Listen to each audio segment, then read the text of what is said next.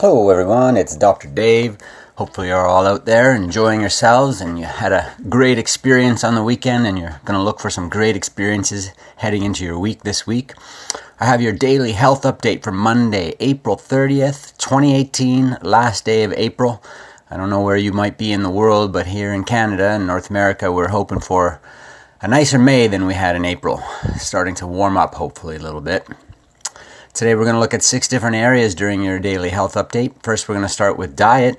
You know, there's always been a debate about salt. Salt good for you, bad for you, too much, too little. My understanding has always been that as long as you don't have any cardiovascular problems, uh, salt uh, your body can tolerate pretty well. But uh, excess or adding more, probably never a good thing. So this study out of the Journal of Hypertension in March 2018 found that even if you eat healthy food, salt can increase your blood pressure. So they did analysis of a dietary intake and urine samples of more than 4,000 people, and they found that a diet that was rich in fruits and vegetables did not counteract the effects of consuming too much salt when it came to hypertension. So uh, the study author quotes, I quote, uh, says, We currently have a global epidemic of high salt intake and high blood pressure.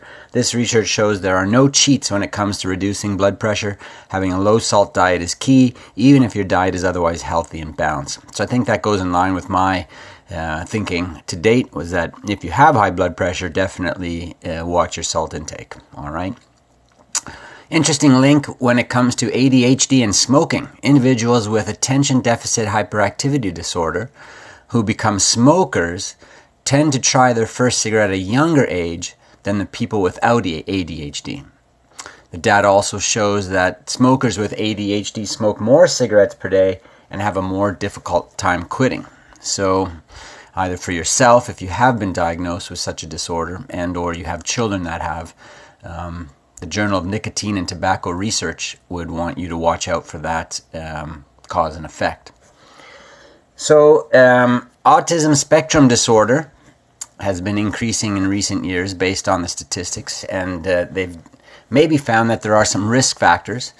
In the Journal of Pediatric Research, March 2018, in the study, the researchers compared the health history of almost 9,000 children with autism spectrum disorder and almost and just over 26,000 children without autism spectrum disorder, and they found the following risk factors associated with autism spectrum disorder. Maternal mental illness, epilepsy, obesity, hypertension, diabetes, polycystic ovary syndrome, infection or asthma, assisted fertility, hyperemesis, hyperemesis, sorry, younger maternal age, labor complications, low birth weight, infant infection, epilepsy, birth asphyxia, and newborn complications. So, probably this goes in line with the logic from the past that there's still a lot to learn and a lot to find out and study when it comes to autism and autism spectrum disorder. Did you get your exercise in on the weekend? Well, as you get older, and this you may have heard, that exercise actually reduces your uh, recurrent fall risk. So, engaging in regular physical activity can help protect people as they age from falls.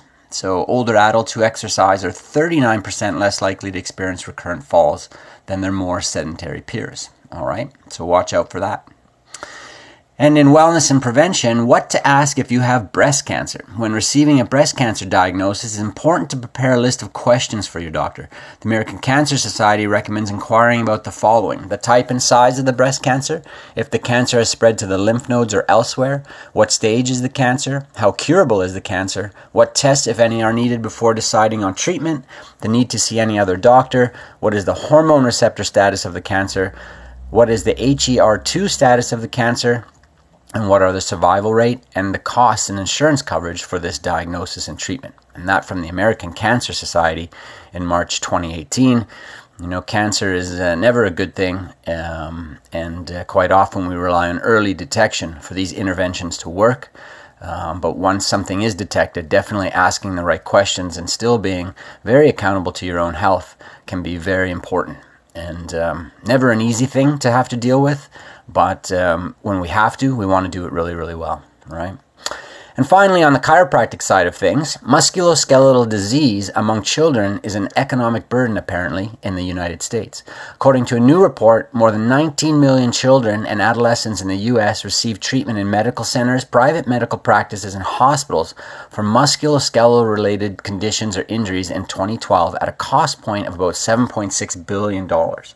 The report also found that musculoskeletal conditions account for 5.4% of hospital charges in the pediatric population, but only 1.4% of pediatric research funding is dedicated to musculoskeletal research.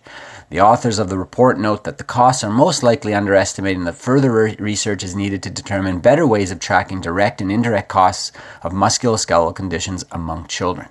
So even young people are suffering bone, muscle, and joint conditions. And according to the Journal of Pediatric Orthopedics in February of 2018, some more research is needed in that area. And that is valuable as adults because if we're able to deal with these things at a younger age, they may have less an impact on our quality of life later on. All right? So there you have it. Know that all this information, of course, is not designed to diagnose, treat, cure any kind of condition. And uh, before making any changes to your health, or if you need to inquire about your health status, please do see your medical or other healthcare provider.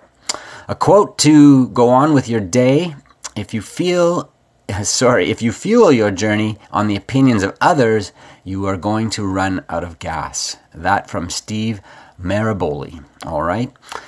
You guys, it's Monday. Long week ahead of you. Make it as long as you can because they go by too fast. Create some great experiences. Take very good care of yourselves. And I'm going to catch up with you next time.